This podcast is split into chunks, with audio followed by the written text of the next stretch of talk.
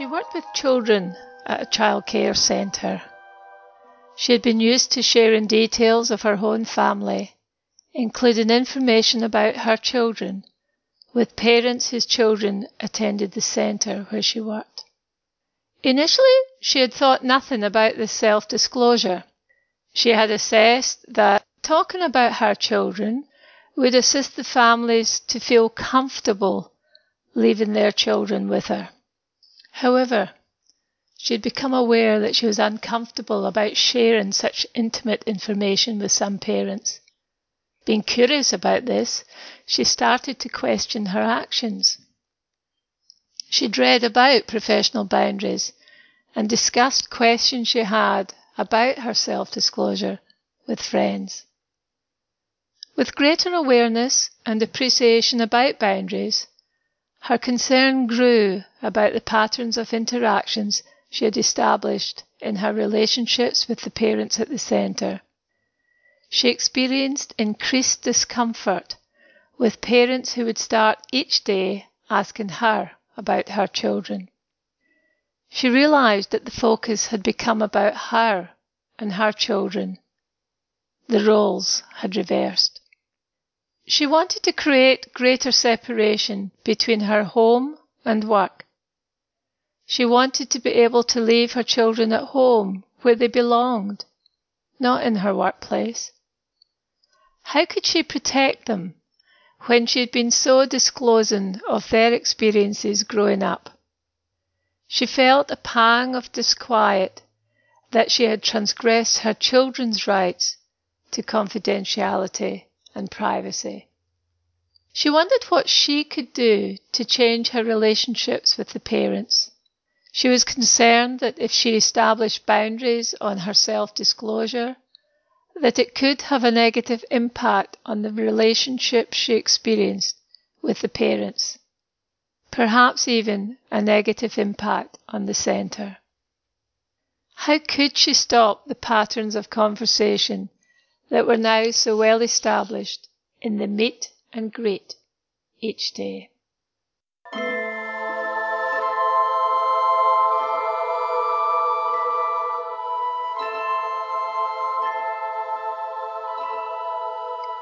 Welcome to this podcast series, Professional Boundaries, Your Safety, Your Wellbeing.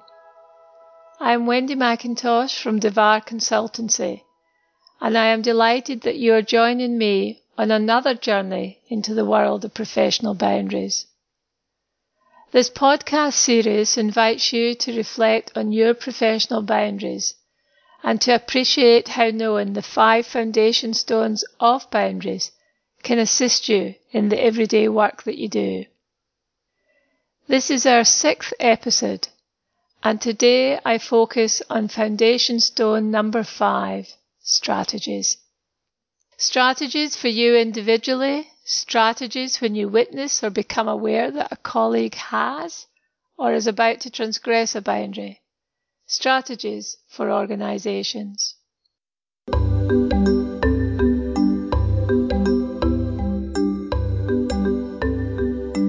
This is a good time to remember the 4 foundation stones that we have discussed in previous episodes.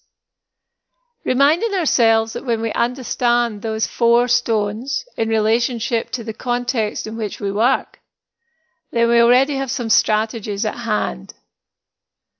The 4 foundation stones that we have previously discussed can be informative guides in our professional journey. Definitions from Episode 2.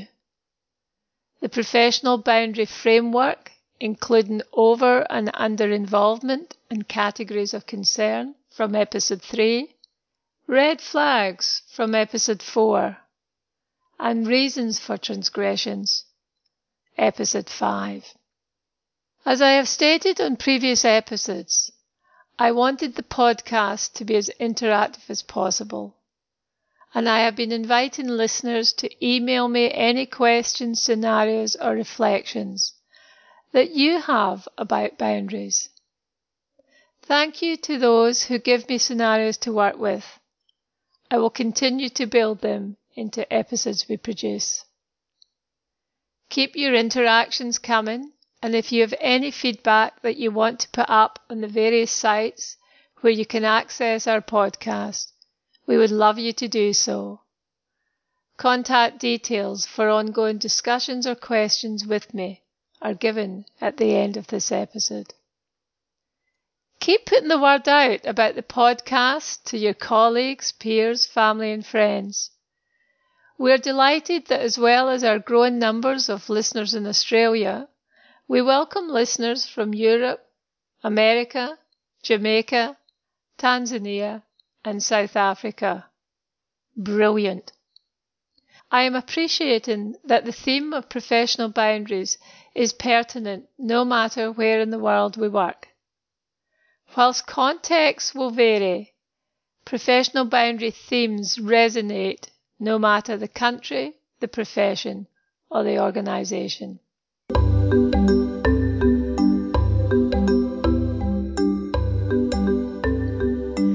This episode introduced a scenario that is common for participants who attend my workshops.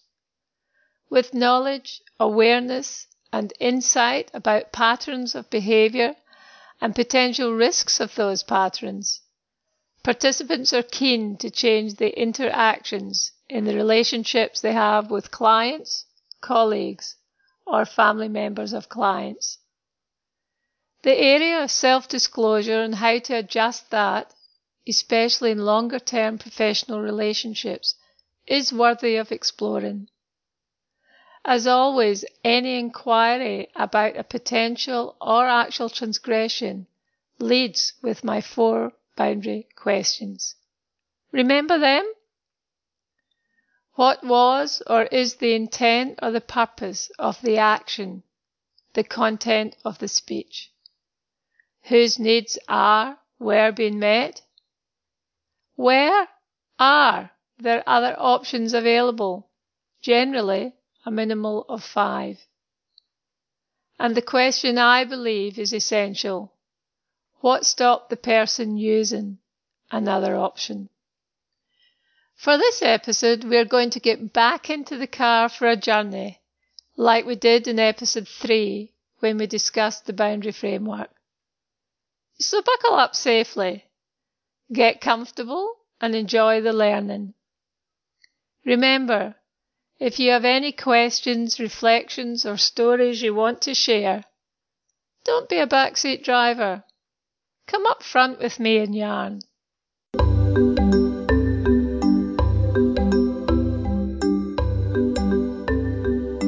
There are 3 main billboards ahead: strategies for self, strategies for colleagues, organisational strategies. Many of the strategies presented in this episode comes from the data I collect at the end of each workshop on boundaries. Consistent strategies emerge no matter the organisation or professional group that I work with. The strategies are consistent with articles written on professional boundaries. The strategies are consistent with those identified by participants who complete our internet tool on boundaries. We are going to stop at all 3 billboards and take time to absorb what they have to tell us. Let us start with strategies for self, our first billboard. Strategies for self. Preparing for the journey that is professional boundaries. I remember early on in my psychiatric nurse training, one of our lecturers being very clear with us.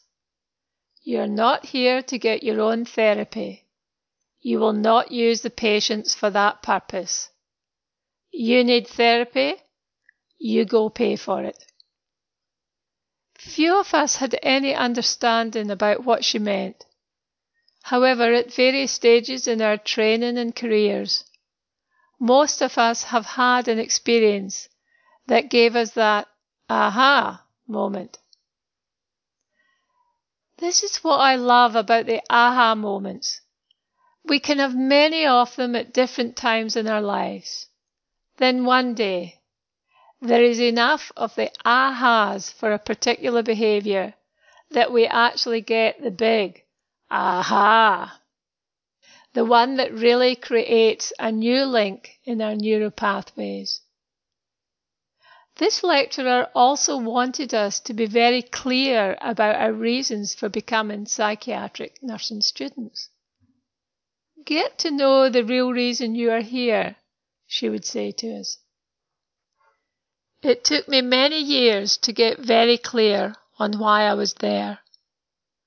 Self-awareness and insight is not necessarily an easy process, but in terms of professional boundaries, I believe they are essential.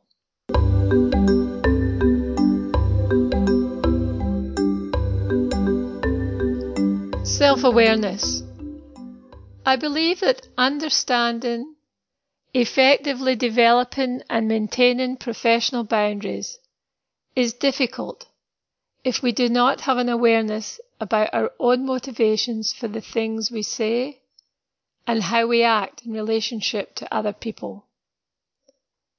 Boundaries are much easier when the professional is very present to each moment in a relationship with the client. For me, this includes the preparation to be with the client, the time after an interaction ceases, and staying present when writing up a progress report about the client.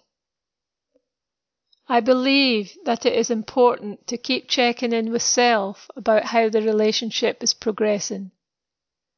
Being present with self is key to being present with the other person. Being present. Being present to the power-vulnerability dynamic in the professional relationship. Being present to one's own vulnerability in the relationship. Showing up in the relationship. Life coach Alaric Hutchinson stated, "Bravery is the choice to show up and listen to another person, be it a loved one, or perceived foe, even when it is uncomfortable, painful, or the last thing you want to do." I have identified a number of showing up questions that helps guide the work I do with an individual. Am I well enough to be at work today? Am I being triggered in this relationship, and if so, what are the triggers? What am I required to attend to in my responses to the other person? What am I contributing to the energy between us?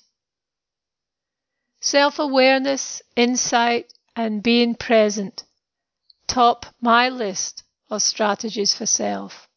What follows is my go-to list for strategies for self. Be clear on organizational, professional guidelines on boundaries. If you're not clear, seek clarification. Similarly, check and understand your professional codes about professional boundaries. Trust that saying no and setting limits can assist the relationship. I hold close a statement from a participant who attended one of my workshops a couple of years ago. If we never say no, then the yeses become irrelevant. If we never say no, then the yeses become irrelevant. I like that. It is okay to pause to take a breath before responding to the other person's questions, comments. Take time for self. Ensure a balanced lifestyle. Dress for work. That means if there is no specific uniform for where you work, create your own work wardrobe. Thus, when you dress for work, you are mindful of the professional relationships you'll be encountering. Seek counsel when unsure. Pay attention to the red flags.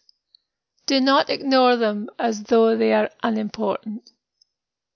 Create a third space between work and home.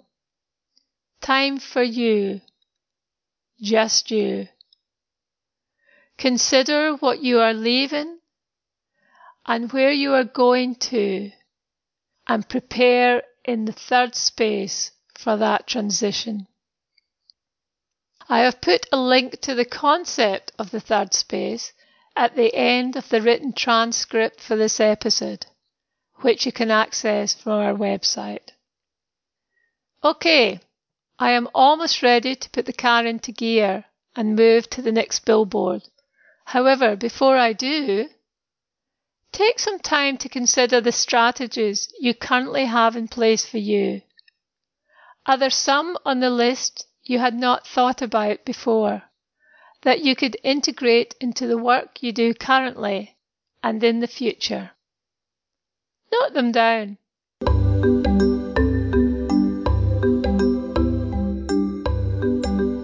Participants I see are always keen to have specific scripts that they can use when developing confidence in their professional relationships, especially when setting boundaries. I try not to be prescriptive in the work I do with participants. I encourage each person to develop their own scripts, scripts that they will feel comfortable using. Like learning to drive a car, it can take many attempts before they feel comfortable and confident using new boundary scripts. Like learning to drive the car, sometimes the words will come out in a splutter. Sometimes too fast, sometimes too slow. It takes time, it takes practice to develop a new set of responses to the conversations we have with other people. As we sit at this billboard for self strategies, here are some suggestions I offer re-scripts. When setting and maintaining boundaries, keep what you are saying short, no more than 5 words, and pause. Allow time so that what you have said reaches the other person. At all times, hold great respect and dignity for the other person. Avoid what I call a storytelling rationalization for the boundary, for the limit setting. Too much information and you will lose the importance of setting the boundary. Time and time again in workshops, when we role play with individuals to change their scripts, they quickly become aware of the power of keeping to the purpose, keeping sentences short. It takes time, it takes practice to change habits of a lifetime.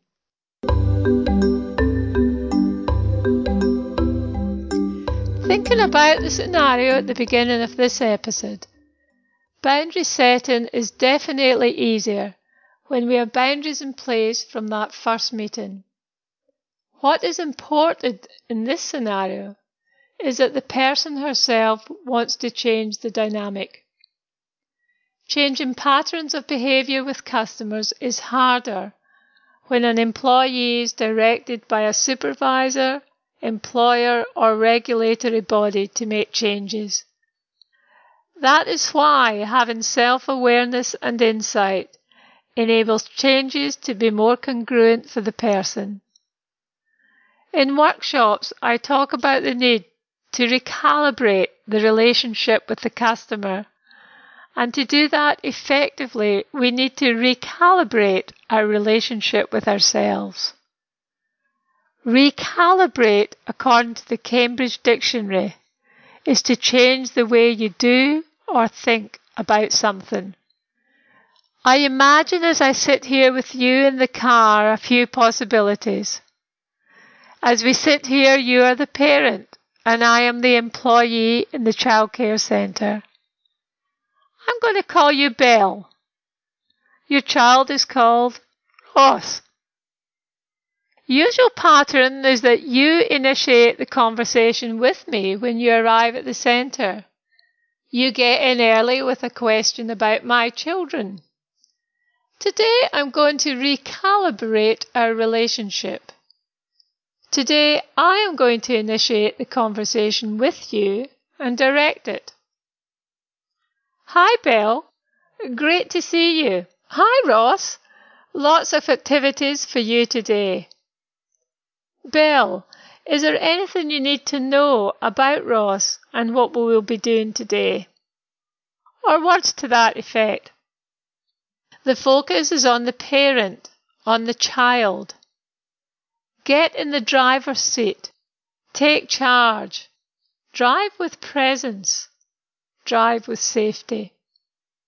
You say to me, but what if Belle manages to get in and ask about your children? What then? Great question. We get in the driver's seat again. Belle, I am keen from now on that we focus on Ross being here and how we can make this a good experience for him and you. And keep the focus on Ross. You say to me, but what if Belle persists in asking about your children? I respond, well, she may well do. After all, that is what I have allowed to happen. I have set up the expectation in the relationship. With consistent new messaging, however, Belle will get it that the focus is on her son, and we will both move on. And so, we too will move on to the billboard on strategies for a colleague. Let's go.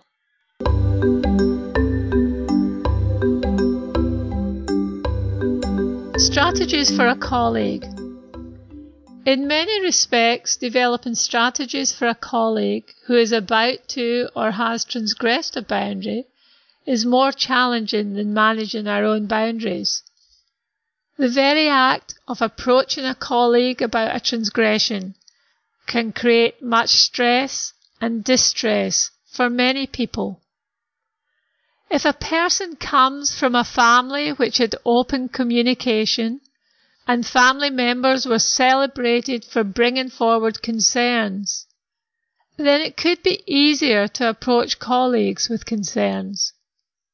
Similarly, if workplaces have open and transparent cultures that encourage employees to approach one another, then that permission can assist individuals approach a colleague with greater ease.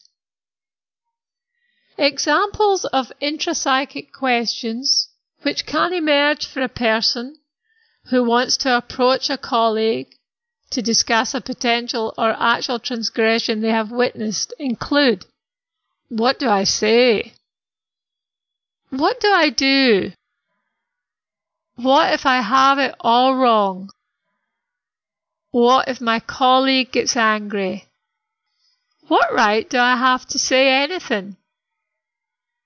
For a start, no one wants to be a dauber, right? Not sure what a dauber is?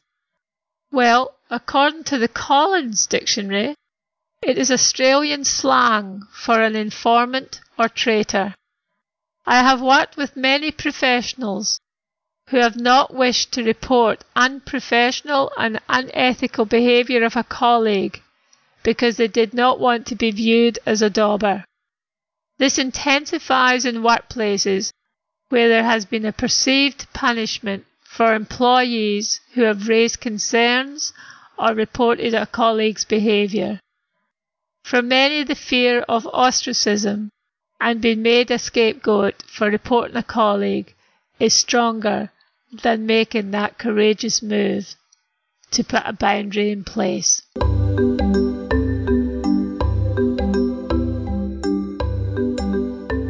What if we change the intrapsychic narrative to say something different? For example, I'm doing this to support a colleague. The client requires me to be an advocate for them. This is my duty of care. I would want a colleague to let me know. My profession requires me to do this. The question of what to actually say to a colleague can also create turmoil for some individuals. In workshops, I talk about being curious with a colleague. If you approach with curiosity in tone of voice and words, then you may wake up a curiosity in your colleague, a curiosity about their behaviour, a curiosity about their intentions, a curiosity to ask further questions about what has been observed or heard. There are many folks I have seen who have been reported for boundary transgressions, who had just not realised that their behaviour had been transgressions. No colleague approached them. No colleague gently challenged them. No colleague said to them, "I am concerned for you." Post the event in reflection, they wish a colleague had approached them. They rationalised that because nothing had been said, then there was no problem with their actions, and they kept going. So many times professionals have said to me, "I wish someone had told me that what I was doing was not okay. I didn't know that what I was doing was a transgression. Colleagues saw me and said nothing."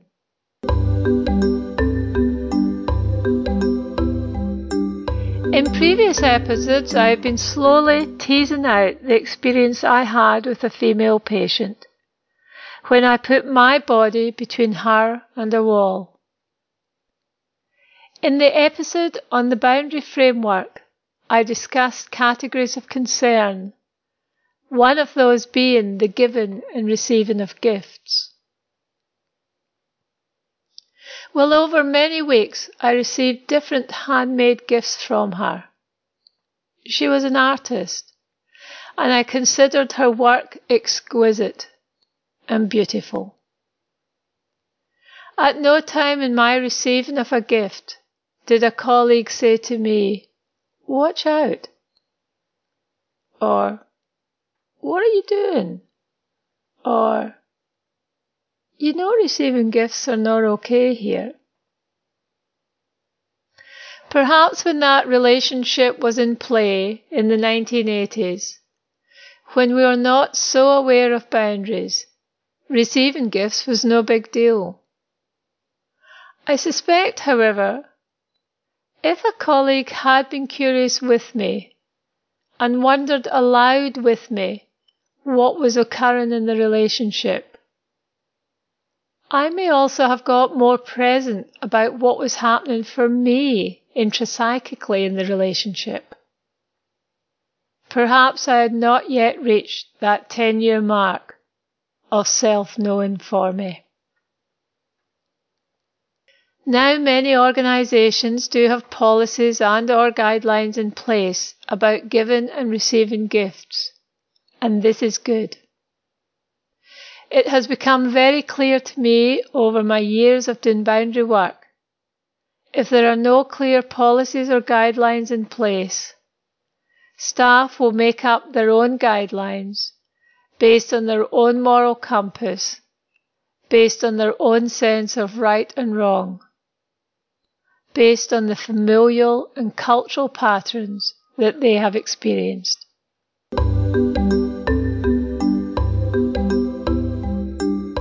What follows are some suggested statements that could be made to a colleague. A statement made with a curious tone of voice, a tone of interest rather than judgment or assumption, a tone that invites curiosity from the colleague, a tone that wakes them up to someone being genuinely present with them. For example, "I am showing up for you as a colleague. I'm curious about what you said and did with that client. I've never heard or seen you do that previously. I'm curious. When you were with that client, I heard you say to them, Yes, I am your friend. I am wondering. Strategies for approaching and supporting colleagues are enhanced in organisations which support and encourage staff to challenge one another about boundaries. The following are other strategies that can enhance a more cohesive team approach to boundaries.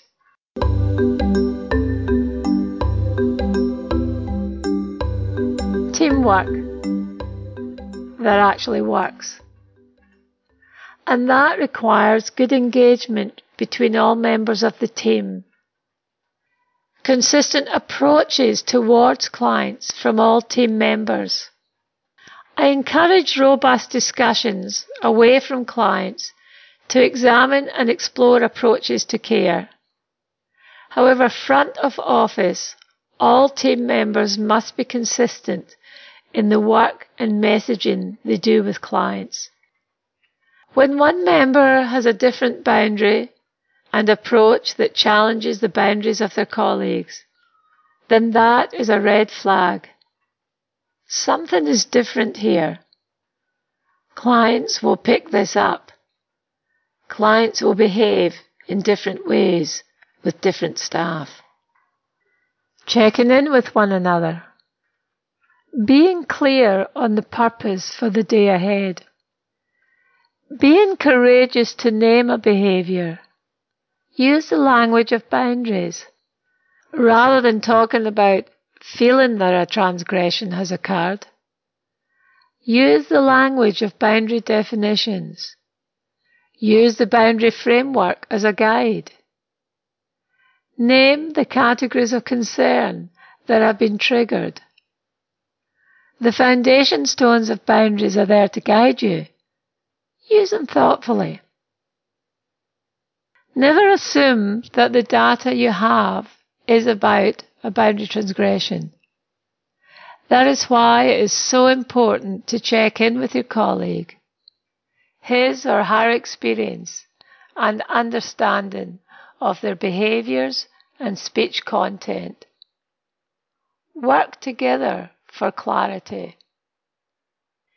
If, for whatever reason, there is a reluctance in your colleague to acknowledge or address a boundary transgression, then in most organisations it will be necessary to escalate up.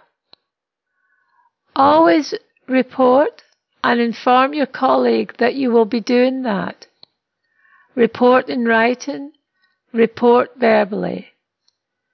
It is important that a historical track is laid down.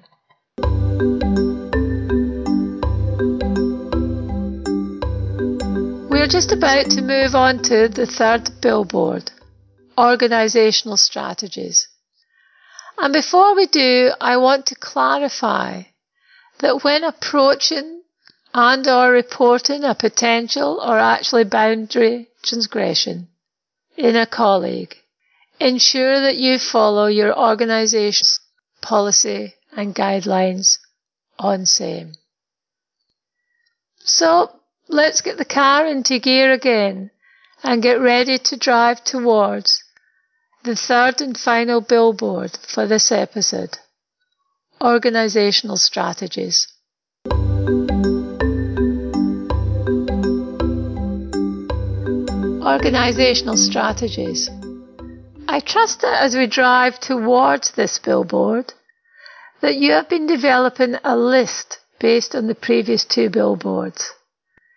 In order to ensure individual and collegial boundaries are in place, it is imperative that organisations have informative and perhaps even instructive policies and guidelines in place on boundaries. When exploring organisational strategies, it is important to understand the ways in which organisational culture can both challenge and complement professional boundaries. A fantastic TED Talk that I share with many participants is that by Brooke Deterline. In her presentation, Brooke invites employees and organisations to become aware of patterns of unethical behaviour in the workplace culture, and then to develop creative ways of challenging the cultural norm. I found her presentation inspiring.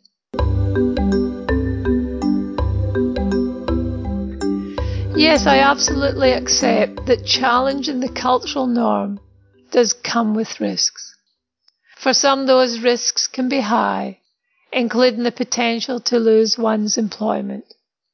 However, in my experience working with participants on boundary issues, not challenging unethical or unprofessional practices comes at too high a cost for the individual, including challenges to one's own integrity and one's sense of self-worth, challenges to the purpose of one's being.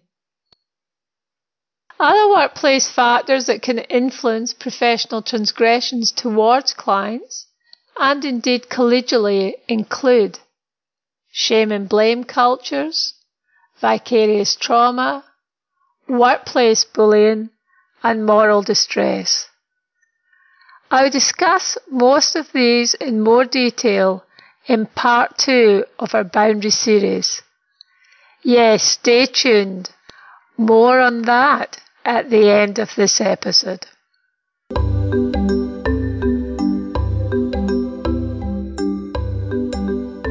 So, what strategies can organisations have in place to ensure staff, customers, and the organisation keep boundaries safe?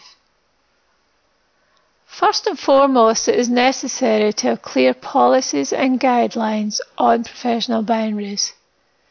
Inclusion of information about the 5 foundation stones provides staff with good information to assist them. Ensure role modelling of boundaries through all levels, from CEOs, managers, team leaders, and all staff. Role modelling boundaries collegially and with customers. Mixed messages of saying one thing and role modelling something completely different creates boundary disturbances, and trust can be eroded within the organisation and experienced by customers. Good education and training on boundaries for all staff at all levels. It is clear at the end of the one-day workshops that I conduct that participants want more. In one day they are appreciative of what they have learned and they are hungry for more. Hungry for more information and skills on boundaries. They are awakened to the importance of boundaries. They are excited about what they can do to change their own behaviour and to take the information they have gathered, to return to their units, their teams, their organisations, to discuss and potentially implement changes. I see the benefits in yearly refreshers. As I said in an earlier episode, developing professional boundary skills takes time and patience and lots of practice. I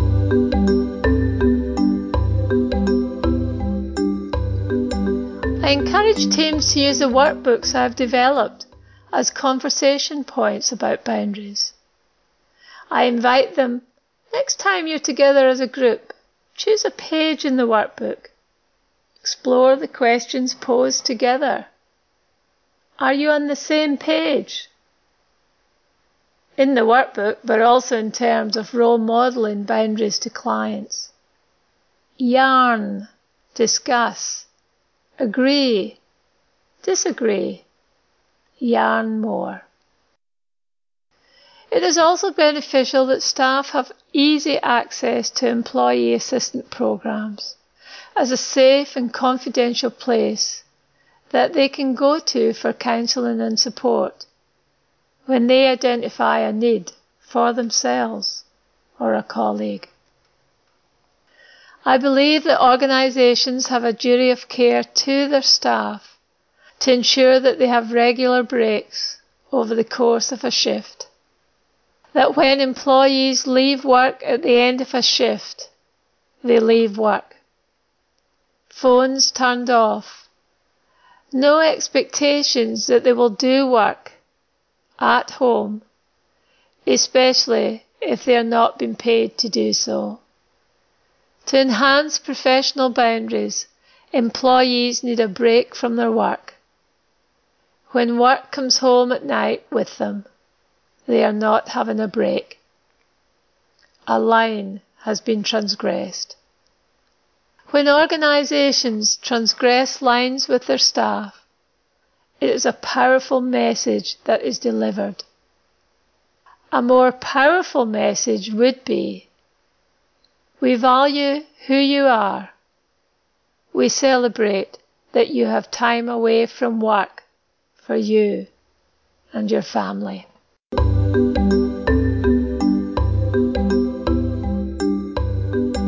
Well, that is us, just about the end of this journey. The end of part one of this podcast series on professional boundaries. I've enjoyed the journey. I've enjoyed sharing this podcast series with you. I'm excited to prepare for part two. I have continued to learn about boundaries with each episode I have written. What a privilege for me that you have travelled with me. So I stop this car. We're going to take a break. We're going to consider, reflect on all the information shared in this part one of Professional Boundaries podcast. As I warm up to thinking about part two, I've already identified specific themes I want to cover. At this point, they include an episode on collegial boundaries, and in that episode I'll explore further the themes of workplace bullying, moral distress and compassion fatigue, and the link with boundary transgressions. In another episode I'll explore attachment and boundaries. In another one, understanding the limbic system to assist us understand ourselves in boundaries. Shame and boundaries, understanding that connection. And an episode for isolated practitioners or people in private practice who don't have the support of an organisation behind them. There are many other boundary considerations that they have to be mindful of. I and my team look forward to producing part two for you.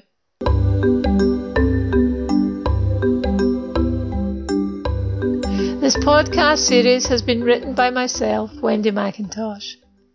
A big thank you, as always, to family and colleagues who hear each podcast before it is released and who provide valuable editing feedback. Thank you to Nikki Frine, my internet guru, who has done the production of these podcasts. As I said earlier, I would love to hear from you, our listeners, any questions, scenarios, reflections that you want to hear discussed as part of a podcast session. There is still much to learn, and each question and scenario posed provides opportunities to expand learning about professional boundaries. My email address is wendy@devar.com.au. You can also contact me through our social media of Twitter. I would be delighted for podcasts to be as meaningful as possible to all who listen. So join with me. You can access our podcast through a number of sources, including our website, devar.com.au/PB podcast. The spelling for Devar is D for discussion, A for awareness, V for visceral, A for action, A for alert, R for red flags. Thank you for listening. Let's meet again in part 2, where we uncover, explore, and discuss more professional boundary ideas.